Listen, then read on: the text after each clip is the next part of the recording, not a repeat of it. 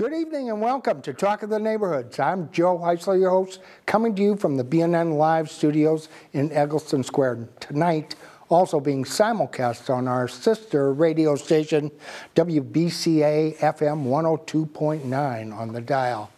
I'm wishing you the happiest of holidays. Uh, tonight, very special program, a two-part show.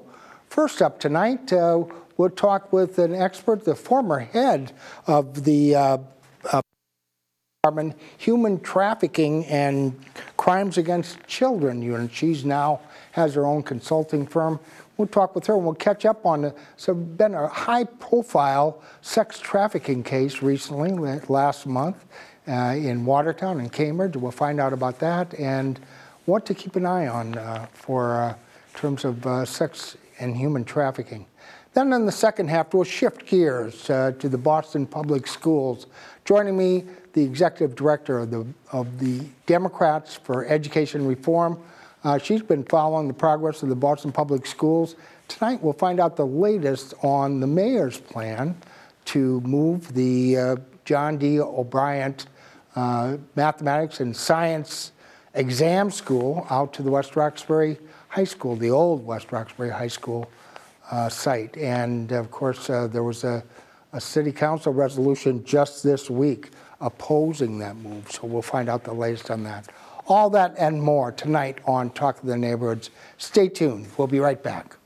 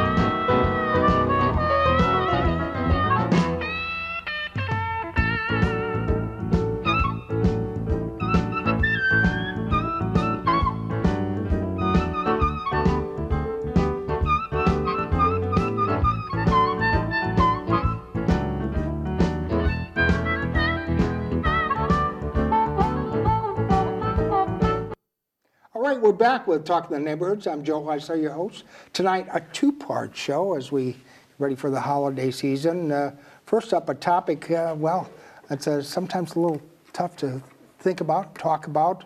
Uh, we're talking about human trafficking, sexual trafficking, crimes against children, and uh, many of you may be following a story out of uh, Cambridge Watertown, a very high-end prostitution ring was recently broken up, interstate prostitution ring, and uh, three people arrested. It's just one of the many instances of maybe uh, because it was so high profile, it got more publicity. But uh, to find out what's behind the uh, whole thing and, and the latest on the story, I have the perfect guest. She's the former head of the Boston Police Department uh, Human Trafficking and Crimes Against Children Unit. She now has her own consulting company.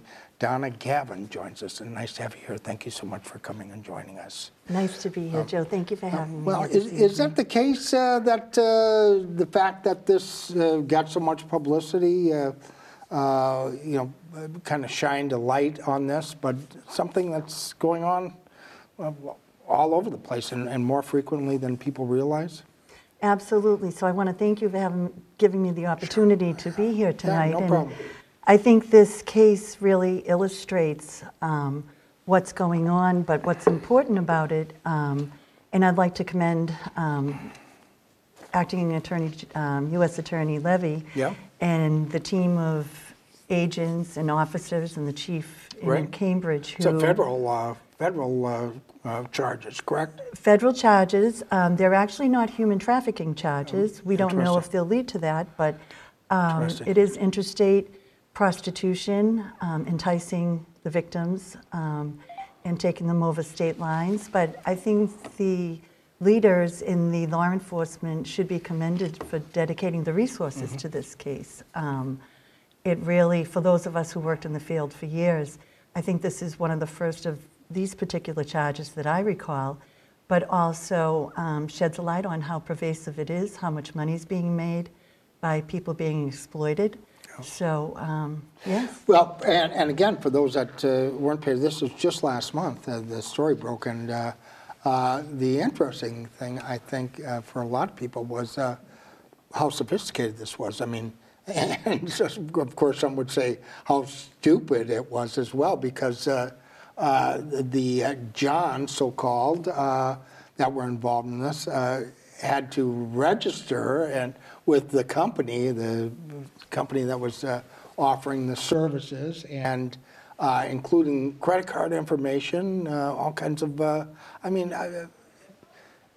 to me, at least, you know, I, I kept thinking, how, how stupid could you be if, if you were so inclined? And, you know, who knows? You know, but supposedly it included, uh, what, several high profile, uh, well, uh, everything from, I heard uh, politicians, uh, uh, you know, uh, public servants, uh, you know, all kinds of uh, uh, people involved uh, with this. Yes, so t- uh, to be clear, I'm not involved in this investigation. Right. yeah. Um, However, in my experience, when I was involved Yeah. and commanded the unit at the Boston Police, oftentimes we would find people from all backgrounds um, being involved in purchasing people for sex. Um, Most of the time, we did our undercover stings in hotels across the city, and you would be surprised. Um, I think it's something that it's with the internet. The internet has given um, both pimps and traffickers that prey upon vulnerable populations um, a venue to recruit those people. But it's also given sex buyers um, a sense of remaining anonymous, so to speak, that they wouldn't um, otherwise want to go to perhaps um, a strip club or a street location where there is street prostitution because they want, would not want to be publicly soliciting.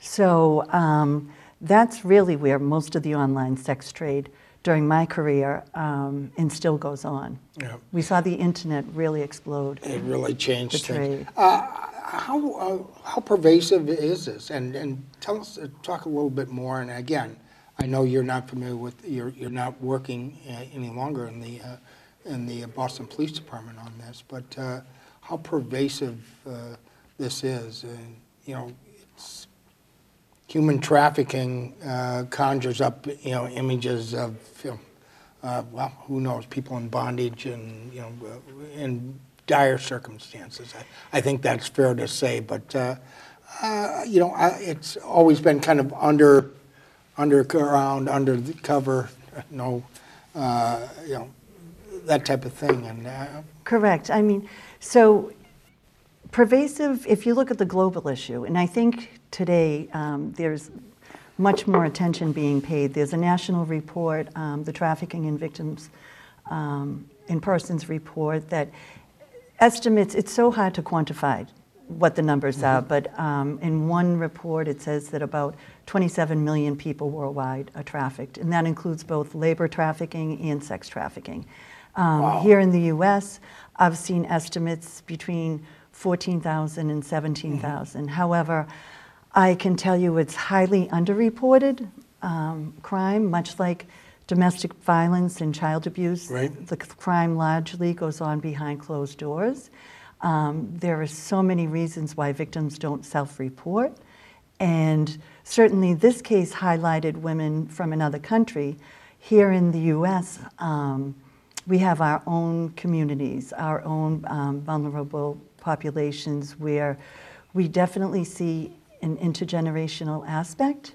We see children um, who had histories. When I was in, working in Suffolk County, I worked with the Suffolk County District Attorney's Office and some service providers. And um, sometimes we would get a report of a teenager who was suspected of being exploited, um, sexually exploited. And when we looked back with our partners, we could see that this wasn't the first time that there were mandated reports of child Right. abuse or sexual abuse. So there's definitely um, vulnerable populations, but this is really about a crime of opportunity and a crime that um, people make a lot of money. It's a very lucrative business. Um, you're talking worldwide, they're talking $150 billion. So it's really hard to gauge. And is it largely organized crime, though, or is it? Well, I mean, in some places it depends. Um, this case appears to be organized crime.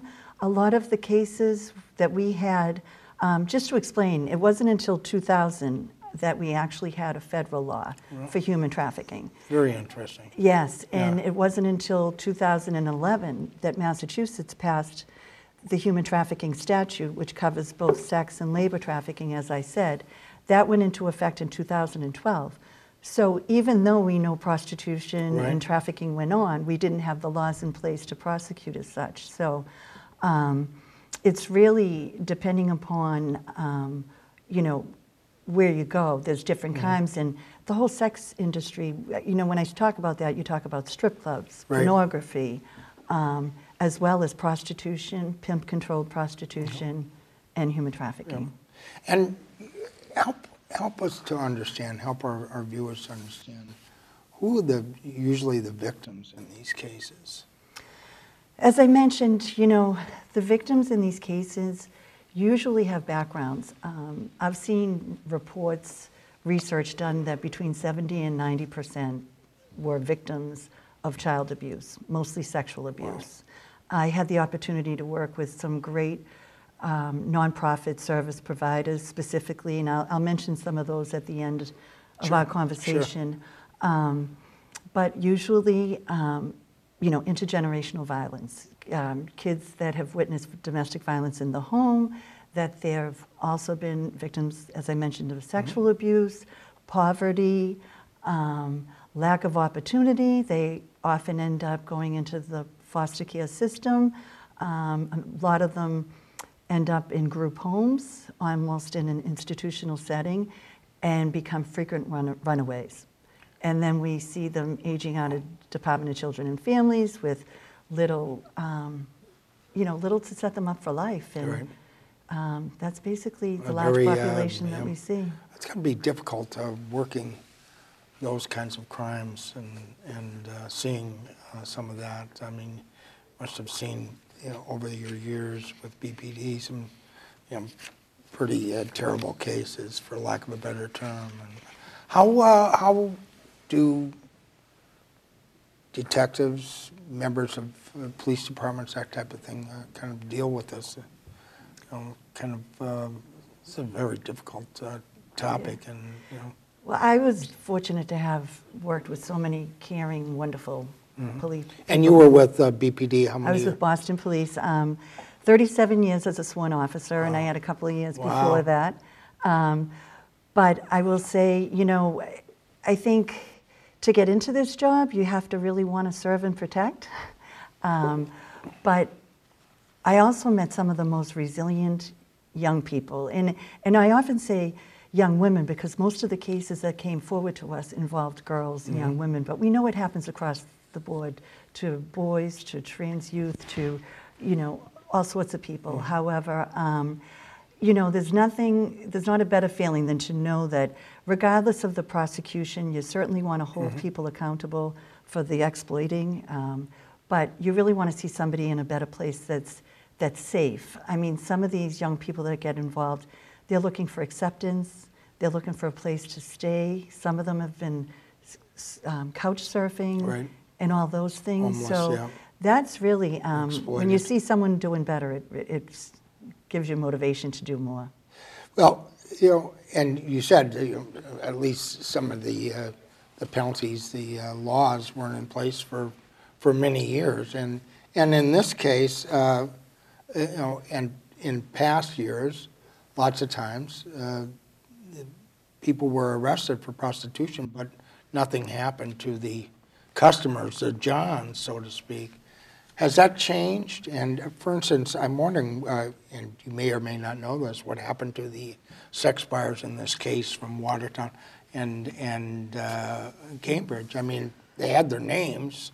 Well, I would say, um, like I maybe we'll- mentioned, this is a complicated case. Yeah. Um, Lots of people involved in multiple states, um, lots of resources.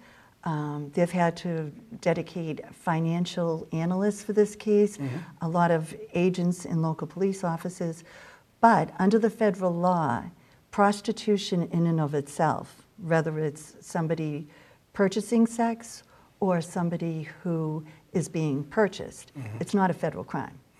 That being said, in my experience, and I believe what's going on in this case, is that they are using the buyers um, to get information. They may have, you know, as we used to say, flipped them Right. to be Oh, informants, to uh, testify against the, uh, to infiltrate. yeah. I mean, this was a sophisticated organization, Yeah. and there's also barriers, you know, maybe translation and things as such. So um, I don't think, I think we're going to see where this case goes, and, I- and I can Mm-hmm. commend them for taking on this case.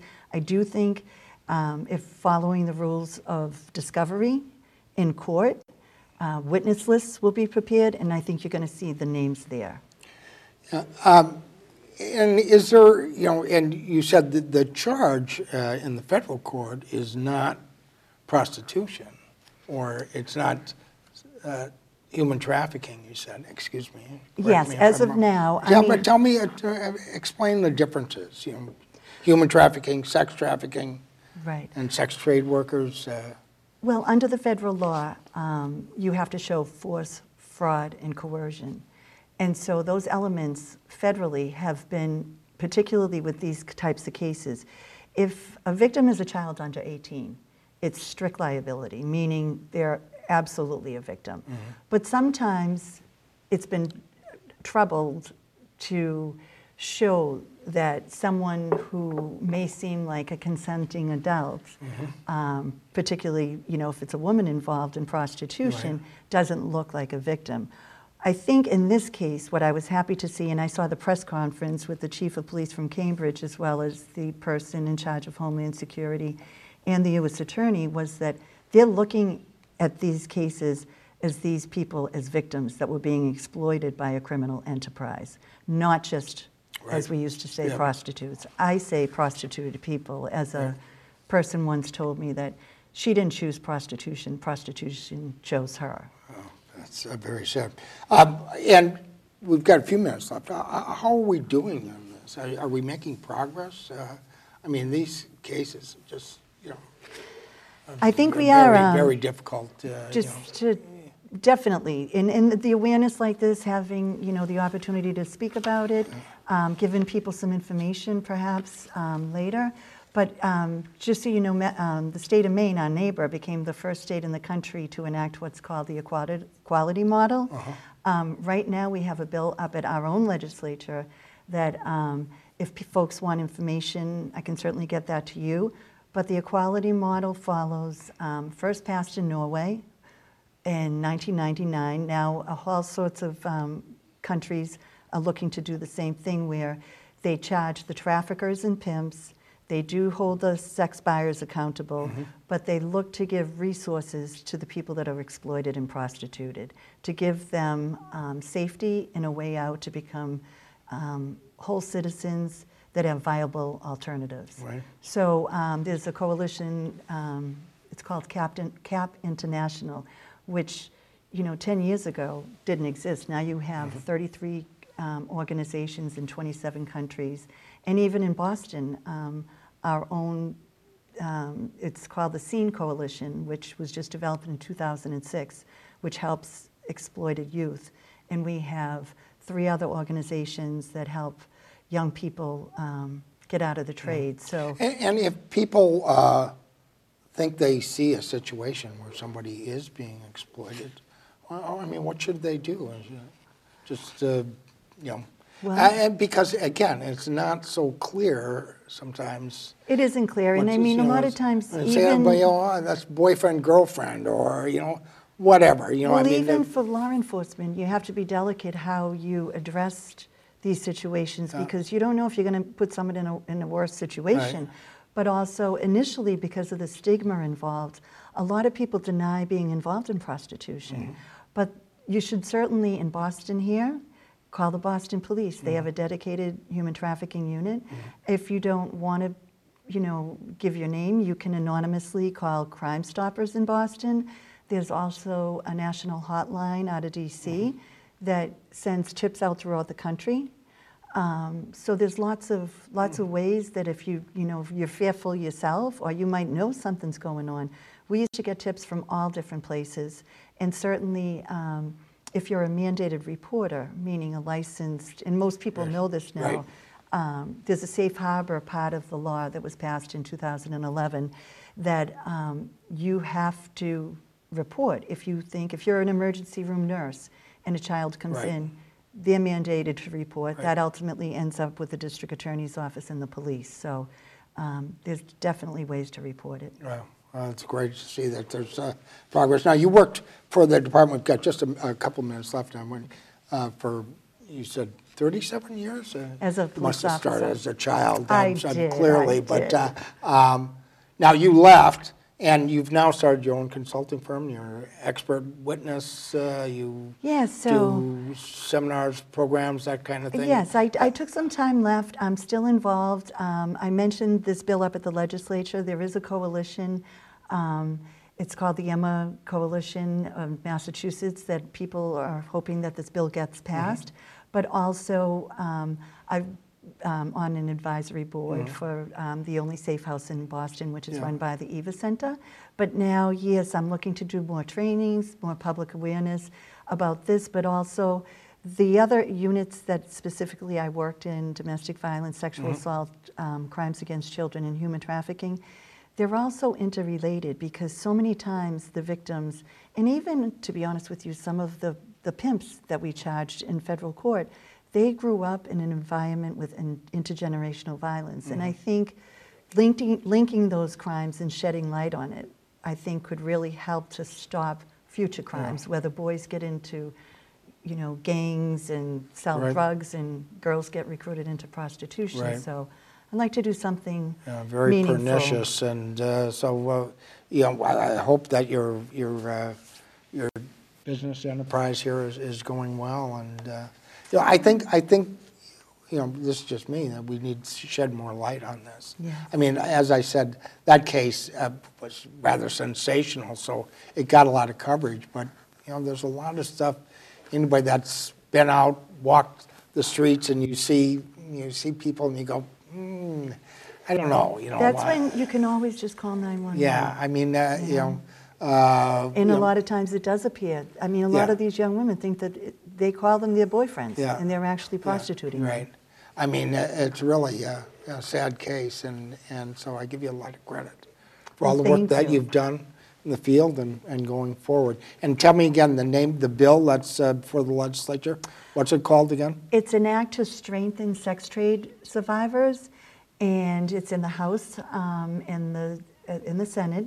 Um, and the numbers right now escape me. Yeah, but don't worry the, about that, uh, but- the leader, Senator um, um, Lydia Edwards and Oh, yeah, Cindy from- Friedman, from yeah. both of them are the lead sponsors. Right, She's East here Boston in Boston, Newton, yes. yeah. And on the representative um, side, it's Representative Keefe and um, Farley um, Bouvier, and they have got some traction. They have more signing on that I wouldn't want to list and miss Yeah. anybody, but, but I hope if folks want to contact their. Yeah, that- they That would be great. They should. And if they want to learn more, they can go online to the Emma Coalition and learn more. Great, very good. Thank you. Again, Donna Gavin, uh, uh, former uh, head of uh, the uh, Human Trafficking and Crimes Against Children Unit. I have that right? I think I did. And, Yes. uh, um, So nice to meet you. Thank you for coming in and- and talking with us. Thank you. All right. Thank you. When we come back with more of Talk to the Neighbors, well, we'll shift gears to the Boston Public Schools and uh, joining us, the Executive Director of Democrats for Education Reform, uh, talking a little bit about uh, uh, an item in the news this week, uh, Mayor Wu's proposal to move the uh, John D. O'Bryant Exam School, that's uh, math and science, uh, out to the former West Roxbury High, and we'll Find out the latest on that when we come back. Stay tuned. We'll be right back. Boston City councilors gathered at City Hall to discuss the need for guaranteed basic income and a new program that would provide cash payments to Boston citizens living below the poverty line. Guaranteed basic income as a project, um, government funded or privately funded all across the country, has really shown really promising results, particularly for families with children who are living below the poverty line.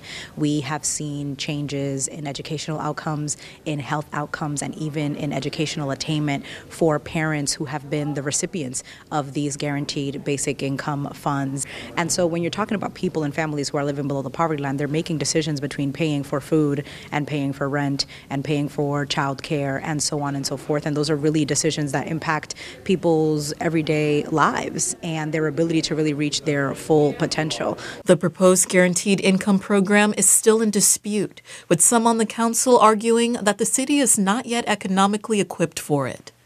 It's important that we ensure that everybody is benefiting in being supported.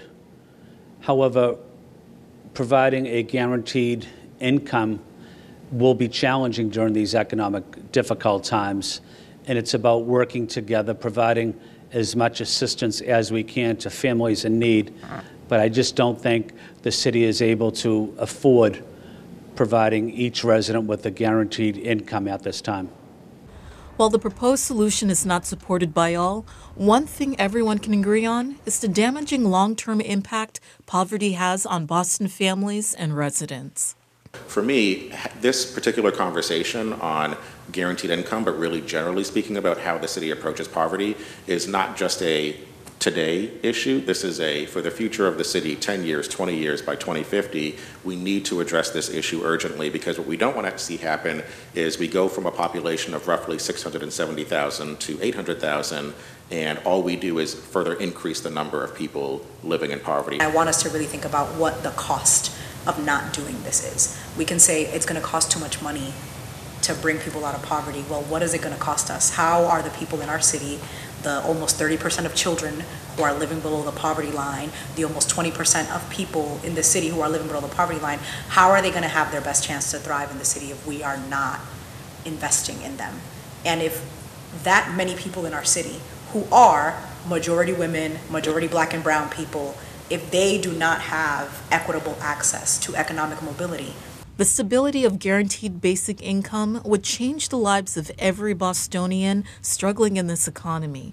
But the ability for the city to move forward with a program like this will have great costs.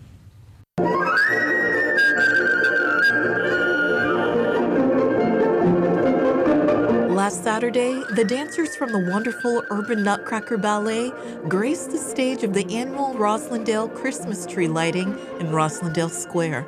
In view of what's going on in the world right now, or anytime really, it's very important for us to spend time together.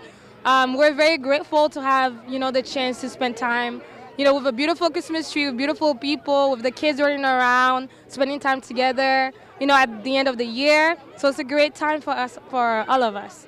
City leaders joined Roslindale residents for the annual tree lighting as community members of all ages came out to spread Christmas cheer for all to hear. I am so happy to see you all here, right, right here at home, and to start the season off right. In this season of giving thanks, I'm just incredibly grateful to be in a city, a community, a neighborhood of folks who take care of each other. And even as we're seeing so much out there in the world, Boston is always working to try to make new examples of how we can come together and, and do big things. So um, this is a, a true honor and always very special for me to be here with the family. You know, it's so important for the community to come together for tree lightings like the one we're here today in Roslindale Square so that we can celebrate community, we can celebrate the holidays together, and we can meet each other and understand that we cannot do anything alone. We have to come together in this time. The event brought neighbors together to enjoy musical performances, visit Santa Claus, and watch as the tree illuminated the start of the holiday season. My general hope for 2024 is that we can come together as Americans and appreciate what we have, which we, we have a wonderful country here, And I hate to see so many people unhappy these days. But today, I see a lot of people enjoying each other, and it feels wonderful to me.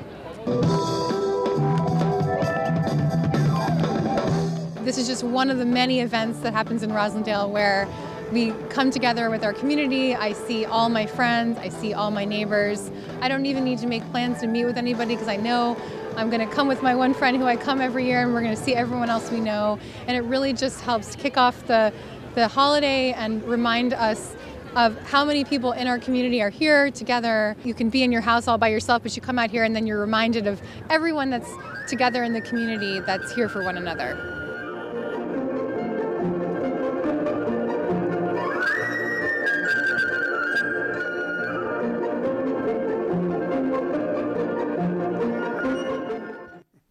Well, following a story like that, I don't, I don't know how we, we can top that, but we might because in this half hour, uh, talking about uh, the Boston Public Schools. And uh, I'm pleased to have joining me uh, the uh, uh, Executive Director of uh, Democrats for Education Reform. She's a former Boston School Committee member.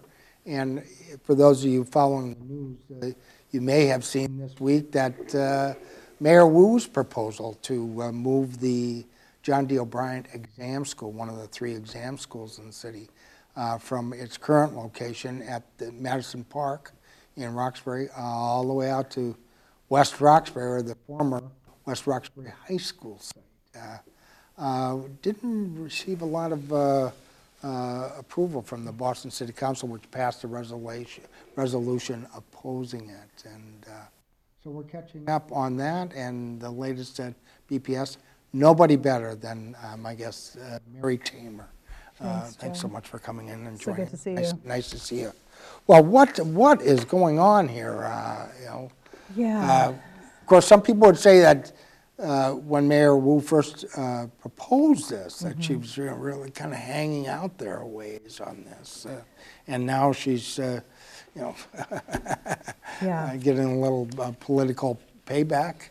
Yeah, you know, I think change is always hard. Even during my four years on the school committee in Boston, Joe, when, when there are announcements about changes, and even if those changes are good changes, they impact people in different ways. And I, if there's one thing, you know, I think that this, there's good parts of this proposal, and then there are things that I wish had been done mm-hmm. differently. And, and, and I think what we see is at times repeating the same mistakes of the past. And, and those mistakes include not bringing the community to the table, and in this case, the O'Bryant school community, to have a really robust conversation about what this could look like. You Right. know, I think if you had brought the community together early on in this process, had a great conversation with a schematic of, you know, this is what this is what we could offer if we move this. If, if this is our proposal, Right. this is what we would be able to offer to your children, to your to the students mm-hmm. in this new, you know, facility. You know, what can we do to make this feasible for you? And I so I think this is what we continue to see though is that sometimes the cart gets before the Right. horse. Um, there So was the rollout, the way it happened? I think the process can oftentimes be um, can be flawed. Yes, because we know that Boston is a city where people really want to have a seat at the table. People are very engaged in their neighborhoods and in their school communities, and you know, the O'Bryant's is an incredible school. They do amazing work. Um, and so, you know, to have conversations with your with your faculty, with your parents, mm-hmm. you know, family members, the students themselves, you know, I say that we want to show people the promised land. Mm-hmm. You know, one of the things that we're lacking to this day, and it's been talked about, I think, by at least the last three administrations, mayoral administrations, is we do not have a comprehensive facilities plan. And so we're continuing to make piecemeal announcements. This school has to close, this school has to move, we want to expand seats here, there, and there. But I think if we had the chance to really Right, drill down. Kind of unifying Yeah, concept. Show people like Washington D.C. did this a number of years ago, Joe, and there's actually an online platform where families, faculty, anyone can go on and see exactly what buildings are being renovated next, what the timeline is, and so it's a very transparent process. And I do think that's what I'm hearing from our neighborhoods, from our mm-hmm. families, is that people just want a seat at the table and they want to know what the plan is. Right. Um, there are some really good parts of this plan. Well, i- and, uh, and correct me if I'm wrong, you know, it would, uh, you know, increase the capacity of the school. Correct. And allow for more, you know, early entrance, uh, seventh and eighth graders, did I see that? Uh, uh, Potentially uh, a facility that's, you know, modernized, obviously it needs some work, but there's It also a, commitment there, I believe, of, of funding to, Oh, to yes. make improvements there. I think right now they're already funding, I think it's an $18 million, essentially a feasibility study to clearly identify what the building Mm-hmm. needs in order to be brought up to where it needs to be for 21st century learning, which would be amazing. Because the facility itself, I think the building is almost 400,000 square feet. So you've got a really large It's building huge. It's built in huge. the Yeah, early yeah. 70s. There's an Olympic-sized swimming pool, beautiful theater inside West Roxbury High School. The other thing that's really Playing unique fields, about, uh, yeah, I was going to oh, say yeah. 44 acre campus. Yeah. I don't know of any other school that we have Yeah. that has not only a 44 acre campus, but when I think about a school that is focused on the sciences and math, the school is also located on wetlands. And Right. so the thought of kids actually having the opportunity to get into boats, do mud samples, do water samples, like to have like this science lab in the school's backyard. Yeah. Um, so I see the like the wonderful opportunities that this plan can Mm-hmm. bring, but I understand the concerns Right. not only of the city councilors who held this hearing this week, but also of the families Mm-hmm. who are concerned about travel time, et cetera. But to your earlier point too, if there's one thing we know, we need more high quality high school seats in the city of Boston. Right. The O'Bryant, through this expansion, would serve that greater goal, which is a really important goal. Right. Well, and uh, there's been an emphasis, uh, you know, on STEM, you know, science, Mm-hmm. mathematics, and and uh, so this would add some weight to that. But uh, uh, it didn't seem to matter to you know the parents, to the teachers, to uh, well, uh, and uh, several community members that were up, flat out opposed to Yeah. it, and and then of course the city council uh, voted, I believe it was nine to two or 10 to two, uh, in, in, in favor of a resolution opposing it. Mm-hmm. So uh, is that the kiss of death for, uh, for It's, a- this? it's Uh, actually not, because I think that, uh, you know, a resolution doesn't necessarily, it's, it's at the discretion of the school committee Mm-hmm. to vote on renovations, expansions, Mm-hmm. et cetera. And, and so it's really at the discretion of the mayor, the superintendent, and the Boston School Committee. Right, which is appointed by the mayor. Correct, Right, so- correct. And so, you know, but I think there's got to be, we we really need to see more outreach Mm-hmm. right now, more, um, co- you know, greater levels of conversations with families and frankly with our elected officials Mm-hmm. as well to show them what the positive Mm. parts of this plan would be. And there, and there are many. And again, when I think about, you know, the, the need of quality, high quality seats for students and Mm. Yeah. knowing There's the a demand for it. I mean, you know, incredible yeah, demand. I mean, we see families, you know, spending great deals of money sometimes to send their children to schools outside the district because they don't get the right placement or the placement that Right. they want. And so, you know, one of the things I wanted to address is just some of the feedback that I've been hearing and that came up at the city council meeting. One was around transportation. Right. And we know that, you know, no matter where you live in the city, Yeah. you're going to have to travel. So, I mean, I'm a kid who traveled an hour and a half each way, you know, to get to school. Yeah. Uh, two buses and a trolley Right. at the time. And so, you know, this is something, this is part of our history, like it or not. Um, kids and families make choices, um, including Metco. Like we have students, and I've talked to parents who are Metco parents, even the kids who are in Newton, you know, that's an hour each way just to Newton. Imagine if your child is in Concord or Lexington or Carlisle or one of these other Yeah. Neighborhoods that's even further away than Right. Newton. Then you're talking sometimes two hours each Right. way on a bus. Families will go to great lengths for their child to get an excellent Mm-hmm. education. So I, we've seen that, and even when West Roxbury High School was still open, um, And it's, is it vacant now? it has been vacant for a number, I think three years now. It's been wow. vacant. Um, it was down. It had two separate high school communities when Right. the school was closed. But the students who were coming were coming from all over the city. All of our high schools, Joe, are citywide schools. Right. So we don't have neighborhood schools because that's been another concern is that, oh, all West Roxbury students are going to go to this school. And that's also not true because with the exam school, we have a new exam school admissions process. And seats are now distributed by geographic location. So in fact, there's a pretty equal distribution in terms of how those seats The, the, uh, the concern I saw mentioned, and I, you know, given Boston's you know, rather sordid history uh, uh, as it, when it comes to uh, school placement, segregation, et cetera, et cetera, was that while the student population, and this is true for almost all of the BPS schools, are, you know, uh, predominantly uh, students of color Yes. Uh, having to go to, as I saw it, uh, to a white neighborhood. Yeah. And that somehow, I, I'm not sure uh, what was implied there. Was there a safety issue or uh, what, whether uh, somehow it uh, would in some way interfere with their learning, their transportation, their ability to participate? Yeah. it wasn't quite clear to me. Uh, and, but should we be surprised that uh, uh, race is once again an issue?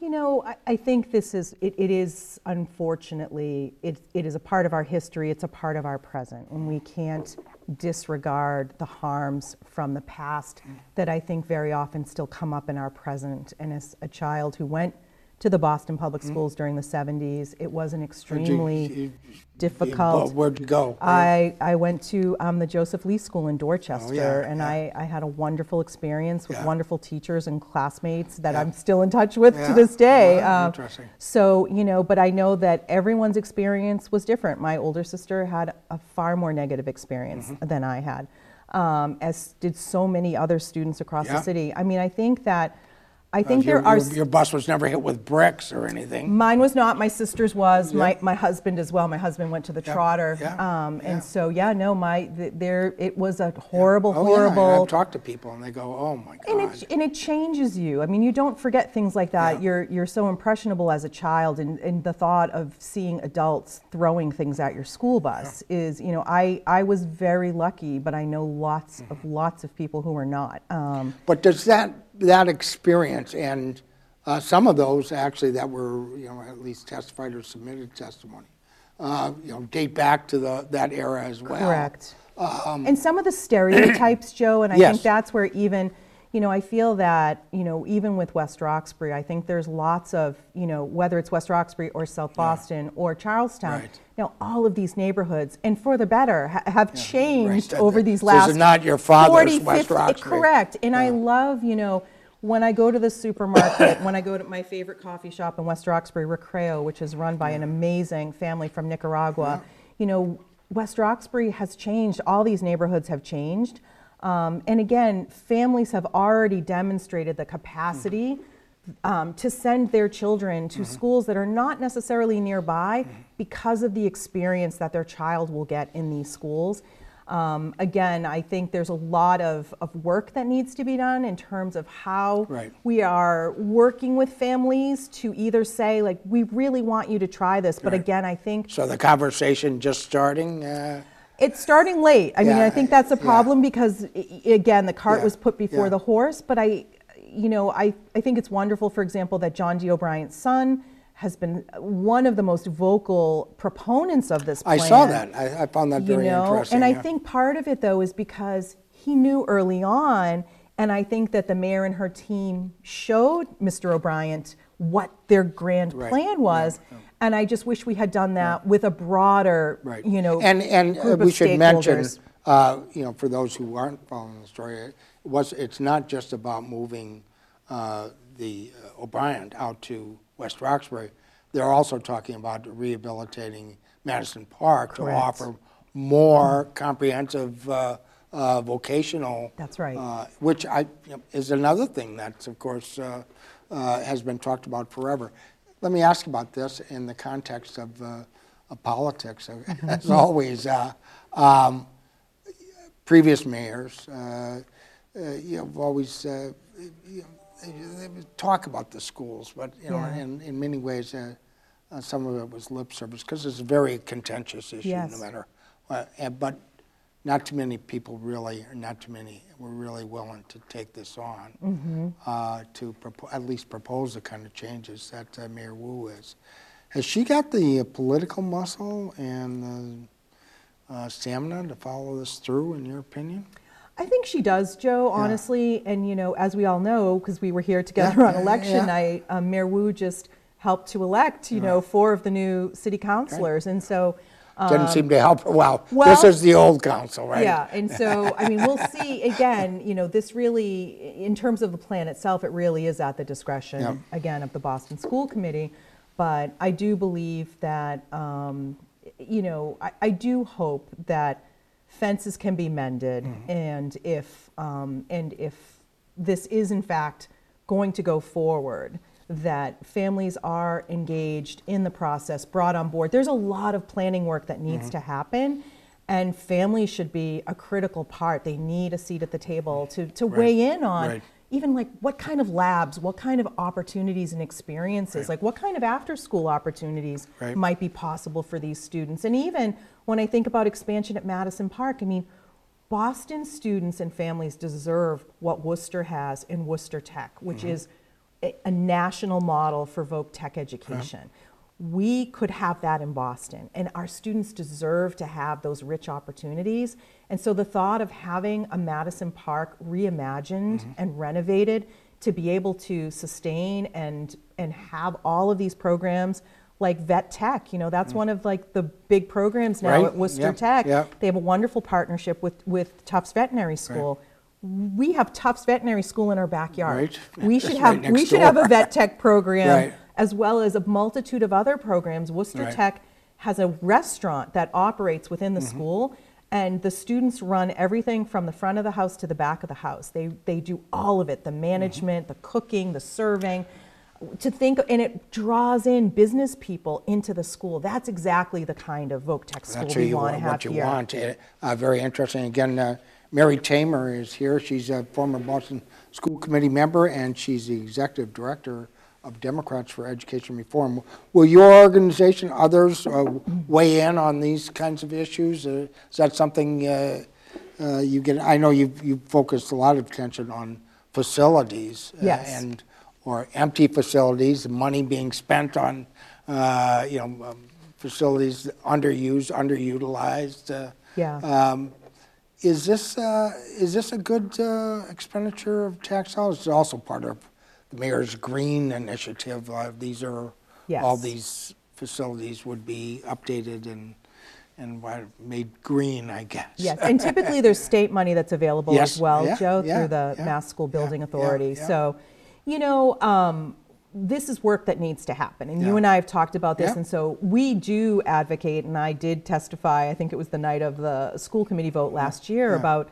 you know, my concerns and the concerns of others about the amount of money we're currently spending on empty Mm-hmm. seats. Because if we don't do the hard work of um, consolidating some of our schools, we will continue to spend upwards of, you know, 55, 65 million dollars a year on empty seats. But this is, uh, not to, you know, derail your thought there, but this is a good investment, in your opinion? Oh, there's no better investment Yeah. than the investment in our children's education. I mean, absolutely. But And I mean, in terms of uh, West Rock, you know, upgrading West Roxbury High School. Yes. uh, You know, making dramatic changes at Madison Park. And that's just one of the pieces, I I gather. I, but- I would say this because whether it's Madison Park, Joe, or whether it's another school community that we choose to move to West Roxbury, the reality is is that West Roxbury High School is a newer building, having been built in the early 70s. yeah. It does need considerable work. Yeah. Um, it was not maintained to the standard it should have been. Um, but that being said, because that building is built on wetlands, we can't tear it down. So our only opportunity is either to let it sit there Right. and watch it just crumble, or we could renovate it and put a wonderful, like hundreds, if not thousands of kids Mm-hmm. Right. in a school on a 44 acre campus. Right. Like that to me is a dream come true because we just don't have a lot of opportunities like that in Boston. Well, uh, and of course, uh, uh, the state, uh, the commissioner, uh, of course, uh, shortly, I think before or after uh, Mayor Wu took office, uh, threatened to uh, state takeover. Correct.